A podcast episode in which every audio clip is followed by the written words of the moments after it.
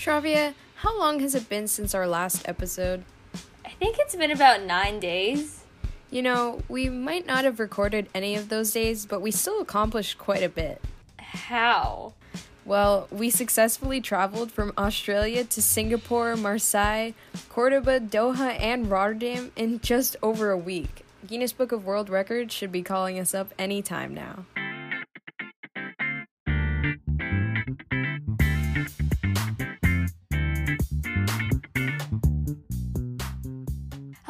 Everyone, and welcome to Hold On to Your Racket, the podcast for Gen Z tennis fans. We're your hosts, Shravia and Josephina. Josephina and I are so excited to be creating this podcast and sharing our love for tennis with you all. Shravia and I are two high school gals and tennis fanatics united together by our on the court and off the court companionship. And we're the young female voices in modern day tennis you've been looking for, so we hope you enjoy this episode and stay tuned for more. So we're back. It's been a while, but we won't talk about that. And today is March 2nd, okay? Can we talk about the fact that it's already March? Like It's so weird. We're approaching like the 1 year anniversary at least for us of like going into, you know, quarantine mode and stuff. So like all that like nostalgia is kind of t- kicking in. Like I've been seeing like TikToks and stuff all about like the quarantine nostalgia and I'm definitely feeling that. Yeah, I can tell you I certainly won't be wearing the party hats for this anniversary. yeah, definitely not. So, going back to our episode for today, it's going to be a kind of Doha and Rotterdam check in episode because those are the biggest tournaments going on right now. So, we think it's valid to get you guys caught up on that. Yeah, our last episode was our Australian Open finals preview, so definitely a while ago. I think you probably all know who won the Australian Open, so there's not much need for us to recap that. But there has been a lot of exciting tennis that happened last week, so we do want to update you all on those hot headlines. So we're going to do a little bit of a champions recap because there was a lot of tournaments going on last week. So Starting off with Adelaide, which was a WTA 250 event in Australia, our champion was Iga Swiatek, and once again, she didn't drop a set during the entire tournament and ended up taking the title, obviously doing that at Roland Garros as well. So she defeated Belinda Bencic in the final 6 2 6 2, who we're going to talk about just a bit because she's not really someone who we thought would make the final. Um, and now Iga is at a career high ranking of number 18, so pretty awesome stuff from her. And if you've been following her on social media, you know that she's been working on quite a few Lego sets these past few weeks. She said it actually helps her tennis, which is interesting. And her sports psychologist, she was talking about, Daria, had this idea to do some models and Legos, and I think it works perfectly for my mind because I'm this kind of person who just likes to think logically and construct because when you actually do math, you're like doing everything by the rules and formulas. My brain works like that, and I like to have other things to do except tennis, so it is perfect for me. So, this is really one of those great examples of doing things outside of tennis. Like, what's it called? I think it's called cross training when you kind of take skills from other activities and then incorporate it into your game to make it the best possible. So, that's really cool. And I think it's funny because a lot of times you you hear about like players, you know, dabbling in different sports, helping them with tennis. Like yeah, exactly. You know, like people say a lot about like Rafael Nadal, or even like a lot of the tennis players are pretty soccer. good at soccer. Yeah. And like the, that's like a that helps them. Um, Ash Barty obviously was a professional cricket player for some time. A lot of the players play golf. I know Nadal, Barty, uh, Casper Ruud has a golf account on Instagram.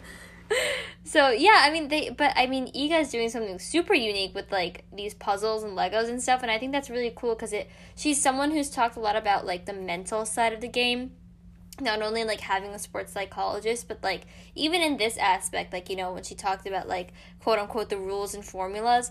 So i think that that's pretty awesome and clearly it's helping her um, so other highlights from the tournament include, as we know, our finalist Belinda Bencic. So she hadn't made a semifinal since the 2019 WTA finals. Um, had an amazing season in 2019, but hadn't really found her groove in 2020. Um, but you know that was good for her to make the final. She did lose in, in the first round of Doha, though. We're gonna talk about that later. Um, but pretty good run for Bencic too, as well as for Coco Gauff. So she actually not only did she win her two qualifying rounds matches, but she played four back to back three setters, starting from her second round of qualifying through to the semis where she fell to Bencic. But she had some great comeback wins, um, some great hard fought wins uh, during her Adelaide run. So reaching the semifinals was a pretty big deal because not only did she reach her career high ranking of number 38, but she became the youngest player to reach the semifinals of a WTA 500 level event since 2006. So, pretty big stuff from the American.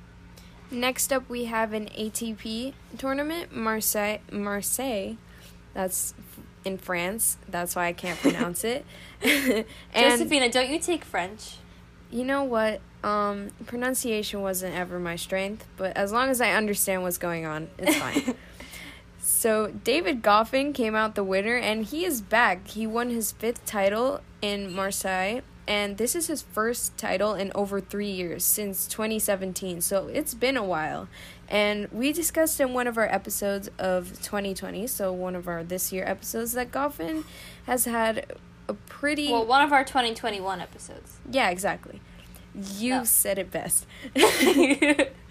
also, I, I it was a little confusing. I wrote this in our notes, but we said that he won his fifth title in Marseille, meaning that his fifth career title he won just now in Marseille. Not that he's won five Marseille titles. That would be something, but definitely not impossible since he is kind of making a comeback now. Yeah, you know, I actually read a really interesting stat that only three non Frenchmen have won this tournament. And those three non freshmen are Goffin, Alexander Zverev, and Thomas Berdych. So, uh, Goffin is, is now the third certainly puts him on the records for something. I mean, we were just talking about the Guinness Book of World Records. there it is. so, yeah, Goffin's 2020 was not very good. I'm pretty sure he had seven straight losses at some, at one point. So it's really nice to see him doing well again. He defeated Roberto Bautista Agut 5-7, 6-4, 6-2 in the final. And some highlights from the tournament, we have another comeback player. I mean, Jo-Wilfried Tsonga's first match since the 2020 Australian Open. He was out because of a back injury for that entire year. And I mean, he came back and he did lose in the first round to Sebastian Korda, but still, it's great to see him back, and we'll probably see him in more tournaments as we move into the year. Yeah, that was nice to see him back on court, and Korda had good words to say for um, Tsonga after his match too. Now, speaking of, uh, I guess speaking of, well, we're not really talking about Korda, but speaking of youngsters, I guess we're gonna go into Singapore, which was an. I think this was like the tournament that like the least amount of people were talking about. Um, but this was a, uh, I believe, a 250 level event in ATP. And Alexei Popyrin, who we were talking about just a few episodes ago, um, won the title. He's from Australia, if you don't know him, 21 years old. And he defeated another player who, like, tennis Twitter is going crazy over at the moment, Alexander Bublik. Um, he defeated him 4 6 6 love 6 2 and he's going to reach a career high of number 82 in the world. That's Popyrin. And funny thing is, we talked. We, this is exactly what, what we talked about him in our last in our what, a couple episodes ago. Popyrin played Goffin and beat him at the Australian Open a few weeks ago. That was a pretty good win for him. And now both of them won titles last week. And we also talked about how I got to ball person both their matches at the US Open. So obviously, this whole phenomenon and this connection can only be explained by the fact that I've touched both of their towels. I really don't think that there's any other way to explain this. Yeah, in case in case you haven't noticed, a bit of Shravia's inferiority complex is shining through here. Sorry about that. No, but seriously, we take credit for as much as we can. I mean, we talked about him saying that he was like up and coming, and we were right. Sebastian Korda, that's an amazing example. Then the you predicted the winner of the Australian Open, and no, I predicted I yeah the men's. You predicted Medvedev. No, I said I said yeah, but he didn't win. Oh yeah, I forgot. But he made I mean, it to the, finals, the final, which is basically yeah. the same thing if you're playing against Djokovic. I mentioned so. something about Swiatek at the French Open, but like that, I, I, that wasn't like you know obviously no one saw her winning the whole thing that early on. um, but I will say though that in terms of Alexander Bublik, this is his second final already in 2021. He reached the Antalya final where he had to retire to De Minaur, and he reached the Singapore final. So um, this He's is looking pretty well. good for him. Yeah. Yeah, and like people like give him like so much trash for not you know, for like doing all the underhand serves and stuff. But those are hilarious. Like that's yeah. what he's known for and I kinda I'm here for it. Yeah. So next up we have Cordoba, the Cordoba Open, and our winner was he was kind of it's a new guy, you know, haven't really heard of him yet until now. Juan Manuel Cerundolo, also known as Juanma. And I mean, he is definitely a new candidate for the GOAT debate because he has a 100 like after this tournament, he had a 100% winning percentage up until today on the ATP tour. So, that's better than all of the other players on the tour ever before that, before today. So, I mean, that's quite the record. And the 19 year old Argentinian won in his home country in his first ever ATP event. That's how he had the 100% winning average because he went in not having played an ATP match and then came out winning all of them in order to take the title. And he came through qualifying rounds. So, yeah. Even I'm more. Kinda, I'm kind of sick of all these uh, Nole fan people on Twitter being like, Novak is the greatest. Like, no. Like, you It's got a guy right here. It's, Yeah. it's Juanma. I don't know what you're talking about. Exactly. That's just my take on it. and he defeated Ramos Viñolas 6-0 2-6 6-2 in the final to take that title. So, I mean, everyone's like everyone was going crazy over this kid after he won. Understandably so. There's like like I mean, he's new. There's nothing to dislike about him. He was really sweet. He said after his match, "I honestly can't believe it. It's been an unforgettable experience. I will never forget this moment. I'm super happy and even more because it's in Argentina." in my home with all my friends and family cheering me on. He also said that he, quote, never felt anxious uh, because he was taking it match by match. So that's a pretty good attitude to have at 19 years old. And, like, Josephina and I should, like, start compiling a list of, like, teenage players on the ATP and WTA side who we, you know, really like. And then maybe in, like, five years, see how our opinions of them stand. Because, like, you know, in a few years, these people will be making up the ranks. So we'll see how people like Juanma, Jannik, Lorenzo Musetti, Musetti, yeah. uh, on the ATP side, how they're gonna do. We can create like a time capsule and then just open it in like 4 years and be like, "Oh, these people?" Yeah, well, actually, like knowing me, like I'm not a very patient person, as Josephina knows. So not exactly sure how that would go. Yeah. Well, going back to Juanma, yeah, that's his name. I have to get used to that because I keep trying to say Juan Manuel. Juan Martin del Potro. Ooh. The new Uh, Delpo. That Yeah. Okay. Yeah. I mean that's fair, but like also we I I hope like th- this kid this kid has just started playing on the ATP level. He's, Yeah. He, he he we can't ask too much of him. I was looking at his Instagram, um, I think the day that he won, and then I went back to check like a few hours later, and he went up, I swear, like 10,000 followers. I was like, oh my god. Wait, no, like I like honestly did not know about him before. Me I don't know if I don't know if other people did. Like I'm very like I'm sure other people did, but like I wonder if like the hype started just now or like if people knew about him before. Because if people knew about him before, then that's pretty cool too.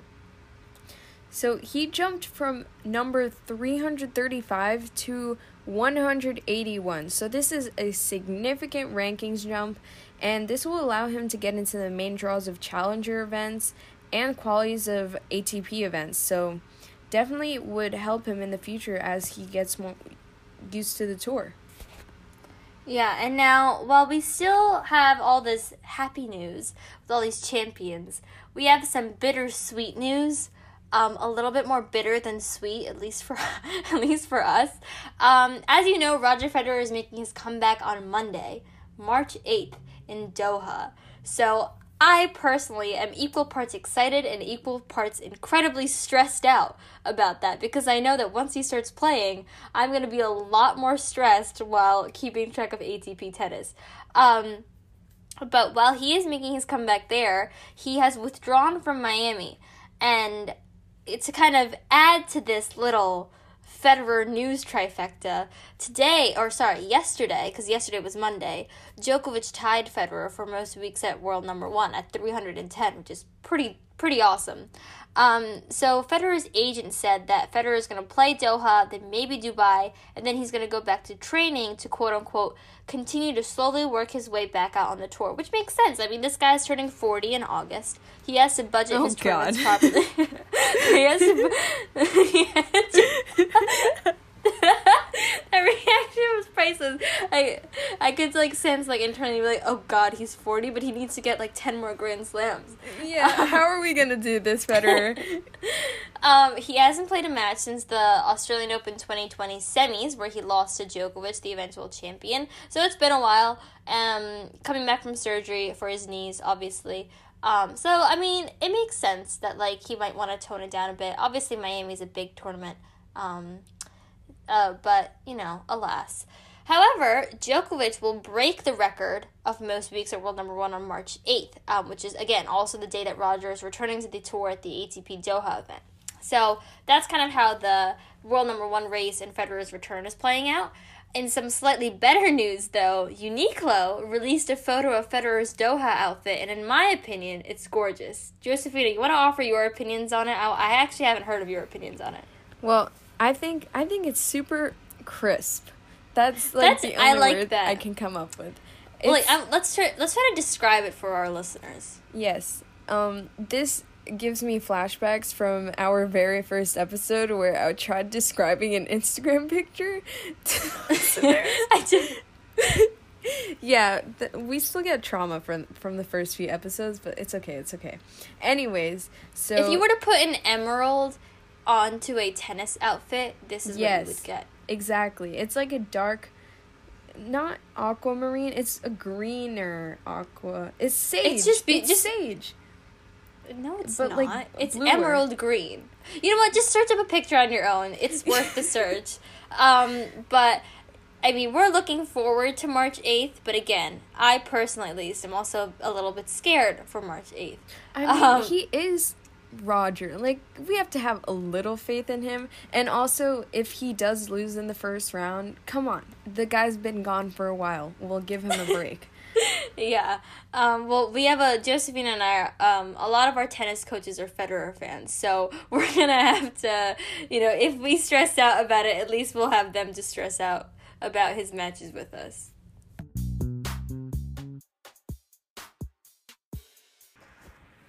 So, after that eventful hot headlines taking away that, not taking away, providing that kind of rundown of what's been going on last week, we're going to talk about what's going on this week, starting off with the WTA side, where we have a 500 level event going on in Doha, Qatar, the Qatar Total Open. So, some little facts about that is are that the defending champion is Aryna Sabalenka, and the top four seeds in this draw are Svitolina, Karolina Pliskova, Sabalenka, and Kvitova. And there are six Grand Slam champions in this main draw, so definitely stacked. Yeah, and this is a 500 level event, so um, definitely a bunch of great players in there. Um, and one thing I feel like if we want to, you know, take note of the state of the WTA right now, pretty much in any 250 level or 500 level event with like a decent draw, you're gonna have multiple Grand Slam champions in it. So the six Grand Slam champion stat that you said there we was just um we chose to highlight it because we it just makes it look more interesting. Why not? Yeah, definitely something different from both the ATP and the W from between the two tours, but goes to show you how many great players there are. Anyways, um, to dive into some notable results so far, my this is my favorite result of the of the past couple days so far, which is Madison Keys winning her first round match. So she defeated Adelaide finalist Belinda Bencic 6-4 6-1 and this is Madison's first match since the 2020 French Open. And if you remember she had COVID and couldn't fly to Australia to play the Australian Open. Um and you know, obviously, this isn't an easy first round match, given that Belinda Bencic had just made that run in Adelaide. Um, but Keys played pretty amazingly. She hit 24 winners to 17 unforced errors, so that is a uh, net of plus seven on her winner count, and she won 83% of her first serve points. And the next player she's fa- facing is Maria Sakkari. So that's also going to be a very exciting match.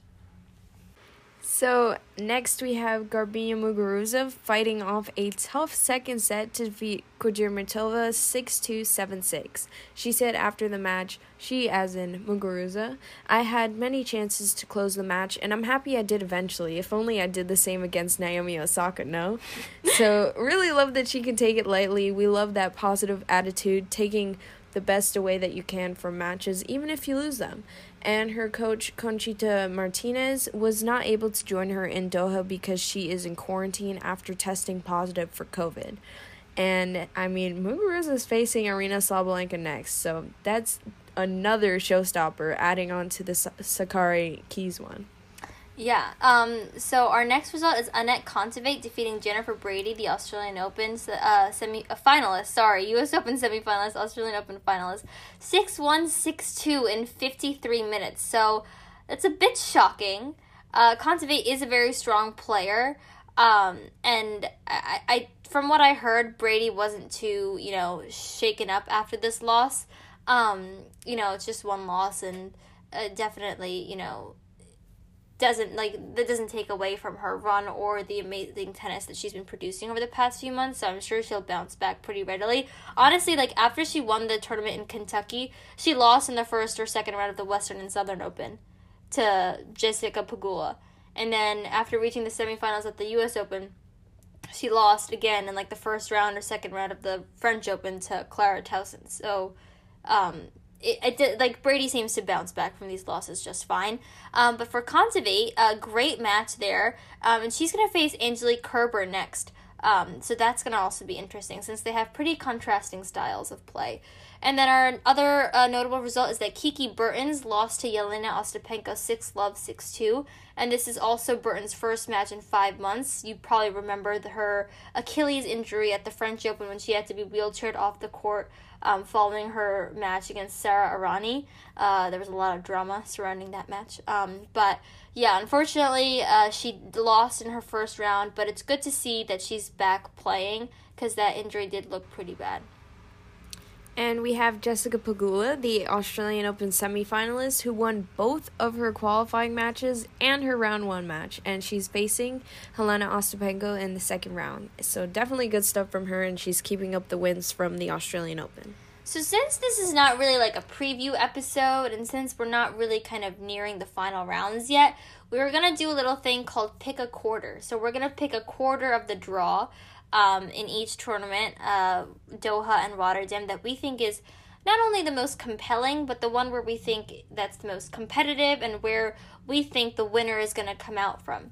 So um, I personally have picked Sabalenka's quarter, and this quarter has the two matches there uh, are Sabalenka versus Muguruza and Maria Sakkari versus Madison Keys. So um, these are four players who have, you know, I mean, what what can I say? They're four very strong players. Um, three of them have made it to a Grand Slam, uh, like deep in a Grand. Well, even well, all four of them have made it deep in Grand Slams and had so much success um, in the past few years. So I think that this is going to be a really exciting section of the draw, and we could definitely see our winner coming out of here, especially since our defending champion is in this quarter too. Yeah, I completely agree because I mean, looking at this quarter versus the other ones, it definitely stands out with all these big names of super su- successful women on tour. So, yeah, it's definitely Sabalenka's quarter. So, next up, we have the Rotterdam ATP 500 level event in Rotterdam in the Netherlands.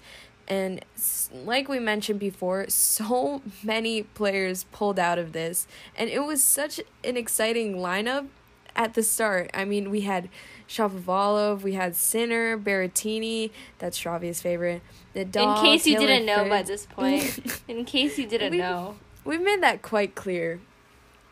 We had Casper Ruud, Monfils, all these amazing players and then boom, they're all gone, and all for completely different reasons, basically. Yeah. So that was super random. I think Monfils is the defending champion too.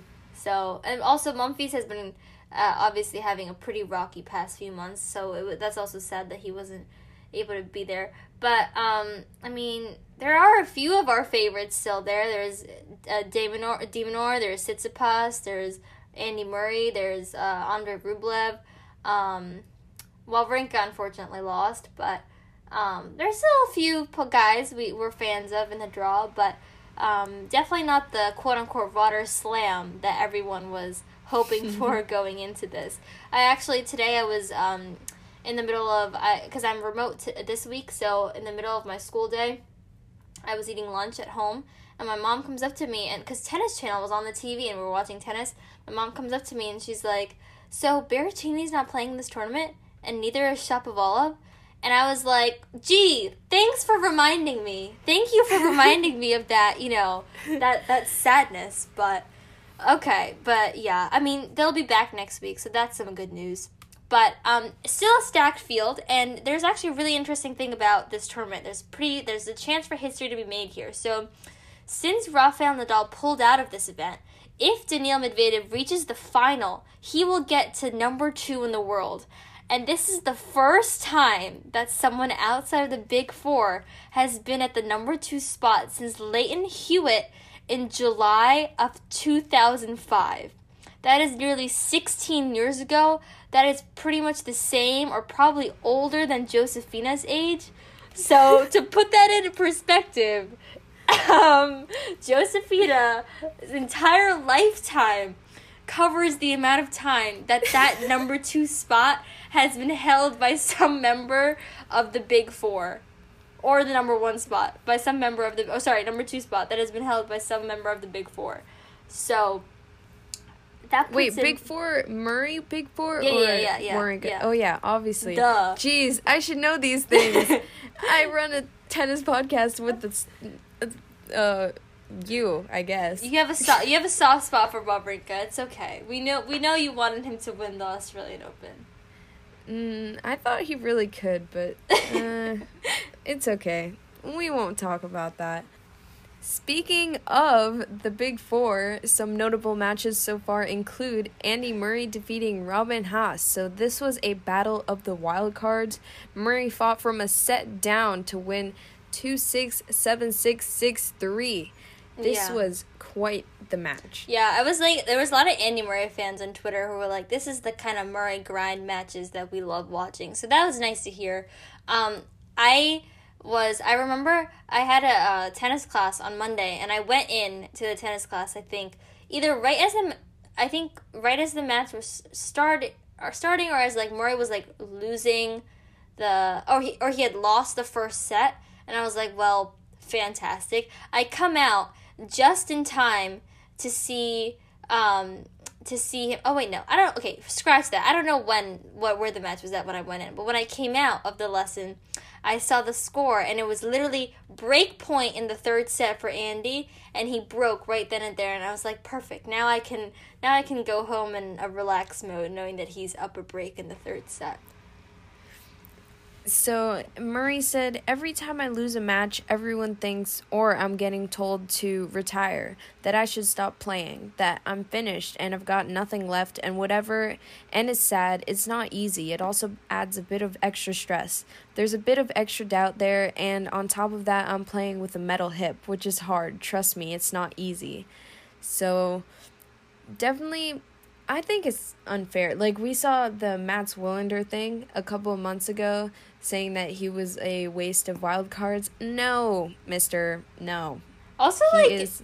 during when that comment surfaced or like was said, I remember Josefina got into like an argument in Andy Murray's so scary. in Andy Murray's comment section with some like weird guy who was like Andy should stop playing and Josefina was like excuse me? Who are you to say that? Uh heck no. Yeah so that was a that was a good moment for you don't worry hold on to your racket podcast is here for you Murray Andy um anyways another quote from him was, Why should I stop? Because I lost a match last week against someone that people would accept, expect me to win against? Tell me a good reason for why I should stop playing. I can still compete with the best players in the world with one hip, so I think that's quite amusing, really. I love his sarcasm or like his like little like clapbacks. No, here's the funniest thing that all this is with a Scottish accent. Josephina. okay, I'll let you watch that clip on your own time if you find it so, as he would say, quite amusing, really. Um, anyway, some more notable results are Kei Nishikori defeating Felix Auger Aliassime 7 6 6 1. Unfortunately, Felix had an injury in the second set. Um, he played through, but still a very good match from Kei because he had lost his previous four singles matches and he faces Alex de Minaur next, which is very exciting. Um, someone who we're also big fans of. So that'll be an interesting one. There was also a few marathon matches. Um, in Rotterdam, Martin Fucsovics defeated Reilly Opelka 7 6, 6 7, 7 6 in 2 hours and 54 minutes. And I mean, Martin seems to really like those marathon matches because we can all remember that match versus Wawrinka at the Australian Open, and he had some other really long ones uh, at that tournament too. But definitely a, not a guy you want to be facing. Um, especially you know in these first rounds of these tournaments because he actually came through qualifying and he's a pretty tough player to deal with. Um, and then our second marathon match at Rotterdam was Jeremy Chardy defeating fellow Frenchman Ugo Humbert 4 6 7 6 7 6 in 2 hours and 48 minutes. Um, Unfortunately, in this match, uh, Ugo Humbert, who we're also, you know, fans of, we're fans of a lot of players, but I think we've talked about our fandom for Ugo before. Uh, Humbert served for the match in the second and the third set and had two match points, um, but unfortunately still lost. And you know, we were Josephine and I were just talking about this before we started recording. He is getting a lot of hate on his Instagram for this, which is like ridiculous. Like people are saying like, "Oh, you suck," like blah blah blah, a lot a lot of hate comments. And he had to he deleted all of his posts except one. And people were still attacking him on that post, so he was forced to turn off his comments. Yeah, so, for that post. Like that's in that's horrible. Yeah, it's awful. We've seen like some players have to deal with this before too, and this is just really ridiculous. I mean, this guy is really young.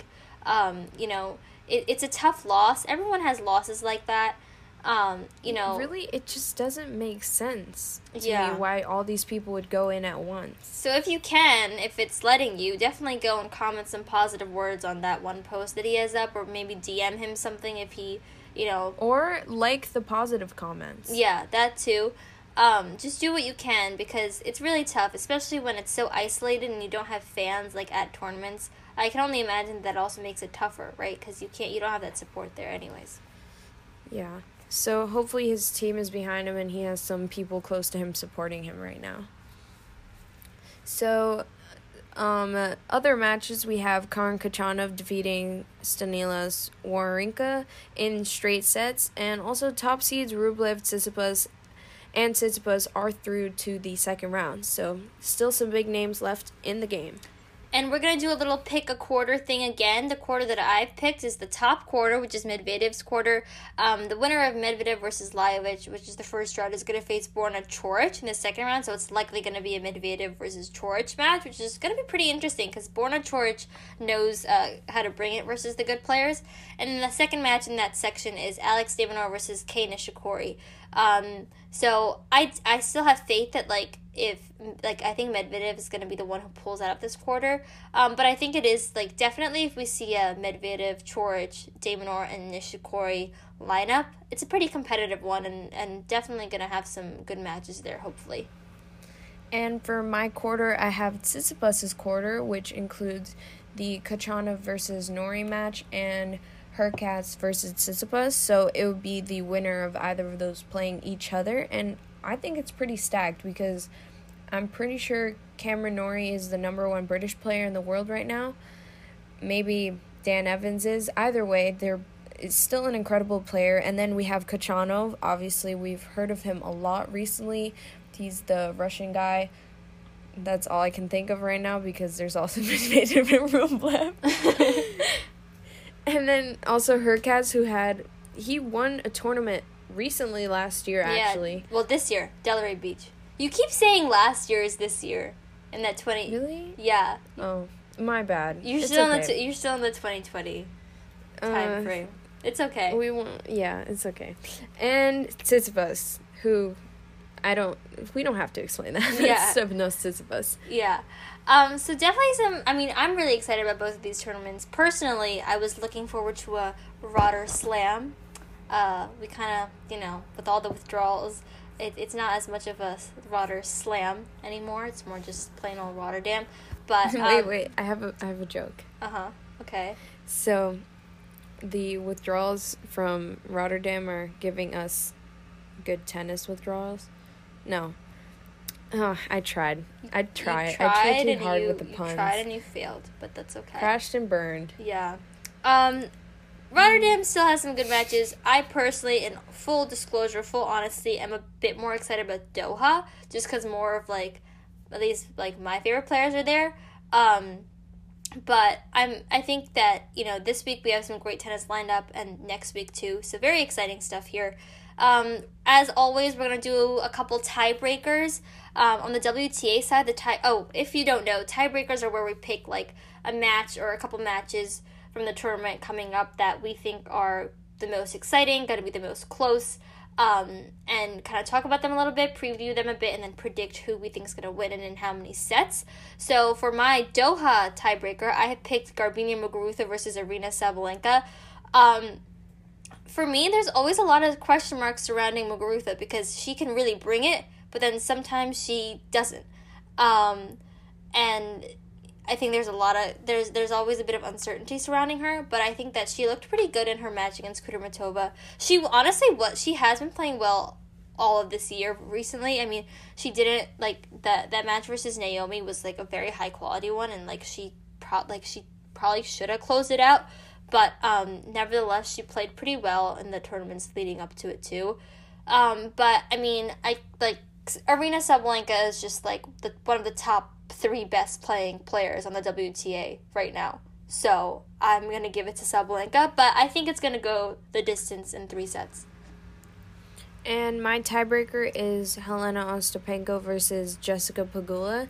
I just thought this was kind of an interesting match because they're both players. I mean, Ostapenko actually won, but they're both players who people didn't expect to go so far in tournaments, but they both did. They both have that incredible potential to really bring up their level in order to beat other high level players, even higher level players. So they can probably bring it against each other. So but I'm saying Pegula in two sets because I mean, she just had that incredible semifinal run in Australia, so definitely some momentum there. For my Rotterdam tiebreaker, I've picked Alex Minaur versus Kei Nishikori. Um, I think that if you haven't checked this out yet, Alex de Minaur, he played John Millman in the first round of Rotterdam. They had an insane, like, 44 shot rally, and Demon hit the most beautiful, like, forehand winner that I have, like, ever seen to end that point. It wasn't even, like, like the confidence after a 44 shot rally, the confidence to hit Yeah. that type of shot. I will say, wow. I will say, you're gonna you're gonna be mad at me for saying this. There are a few shots in tennis that live in my head like rent free. Like I'll think about them sometimes, and I remember those points very vividly. This one has added been added to the list, but the one that was there before was at this year's U.S. Open. It was on court 17. Matteo Berrettini was playing oh. Ugo Oh. Umbert, and he Ber- Berrettini literally hit the same shot, like an around the net post, pretty much forehand down the line, winner. So I don't know. My faves just like to just like Pretty to sure make those shots. de Minaur did it better, but like it's okay, it's okay. No, no, We yeah, okay. No, my point is that like, um, it, there's there's like a pattern there, and I appreciate the pattern. There's some consistency. Oh, did I not say? Oh, oh, I didn't say who I thought. Oh, yeah, I think Demon's gonna win. I think he's gonna take it in straight sets. Um, he's been playing great. Nishikori, it's still like he played well versus FAA, but then again, FAA was injured in the second set, and de Minaur's just been more consistent this year. So I think he's gonna win. Yeah, and then I have Andy Murray versus Andre Rublev. Just definitely an interesting match because we just saw Murray play that tough three setter versus Haase. And I mean, like, he's still on the comeback. So definitely going, I think he's picking up his level as we go.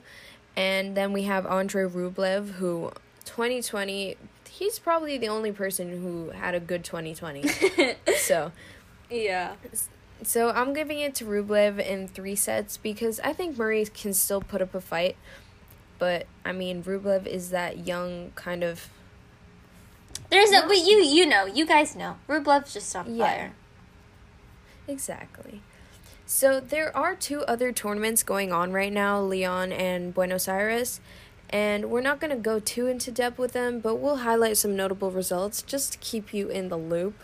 So in Lyon, we have which is a WTA 250 event, we have Danish teenager Clara Tauson coming through qualifying and defeating Alexandrova, the top seed in the first round, and she's now into the second round. So we heard of her before. I don't remember which tournament exactly, but Yeah, I she. think it was the U.S. Open actually. no, was she upset um, Jennifer Brady at the French Open, um, Oh. in the first round? So that's kind of that's kind of where her, how her name started coming in the loop. She's a teenager. Oh, we said she's a teenager. Um, but uh, she, yeah, I mean that's a pretty that's a pretty good win. Alexandrova, uh, who's been playing pretty well the past few weeks. Um, in other news, Kiki Mladenovic in Lyon, uh, she played a two-hour and fifty-four-minute match versus Buzarnescu. She ended up winning, but wow, that is a long match. And her former doubles partner and fellow Frenchwoman Caroline Garcia also had a tough three-set three-set win versus another Frenchwoman, Oceane Dodin, and Garcia is also now into the second round. And then we have the Buenos Aires event, the ATP 250. Oh, the way you Where- said that was so good. Damn, I that that was a really nice pronunciation. Sorry, Say it- say it my, again. My uncle, Buenos Aires. Oh my gosh, that's so good. I'm jealous. I envy you. Your pronunciation of Medvedev and and and Buenos Aires is wow. I'm jealous. My my uncle's Argentinian. Oh yeah, I feel like we've talked about this on the. I think I feel like we've mentioned this before, but Yeah. hey, it, it Um, adds it adds to the integrity of our podcast. So, hey, Uncle Nestor, if you're listening.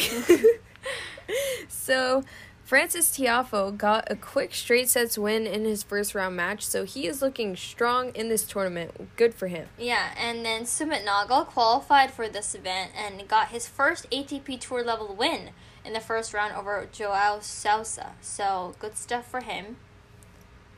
And then we have the GOAT himself, Juanma Cerundolo, who unfortunately lost in the first round, but you know what? It's okay. There's We'll not- give him yeah. the bye here. His It's brother okay. won though.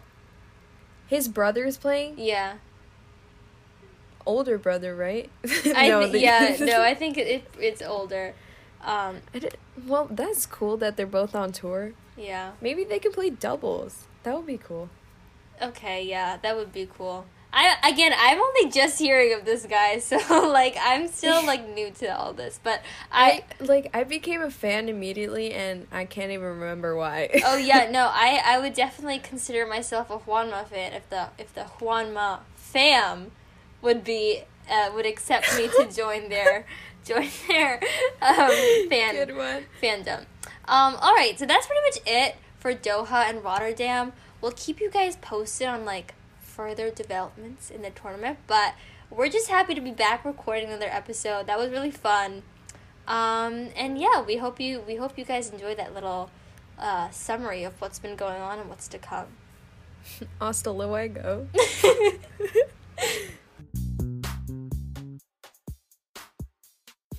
Thank you so much for joining us, and that is game, set, and match for today. If you like this episode, please let us know and stay tuned for more. We'll be providing you all the coverage of the tournaments going on right now, especially Rotterdam and Doha, and of course, all the tea on tour. Email us at holdontoyourracket at gmail.com for any questions and leave a rating on whatever platform you're listening on. Hold On to Your Racket is available on Spotify, Apple Podcasts, and Google Podcasts. Follow us on social media at Hold On To Your Racket on Instagram and at HOTYR underscore tennis pod on Twitter. Our next episode will be released on Saturday where we will recap and preview some of the later rounds of the tournaments in Doha and Rotterdam. And remember, my name is Josephina. And my name is Shravia. That is, if you enjoyed this episode. If you didn't like it, please tell your friends my name is Ben and Shravi's name is Harry. See you next time.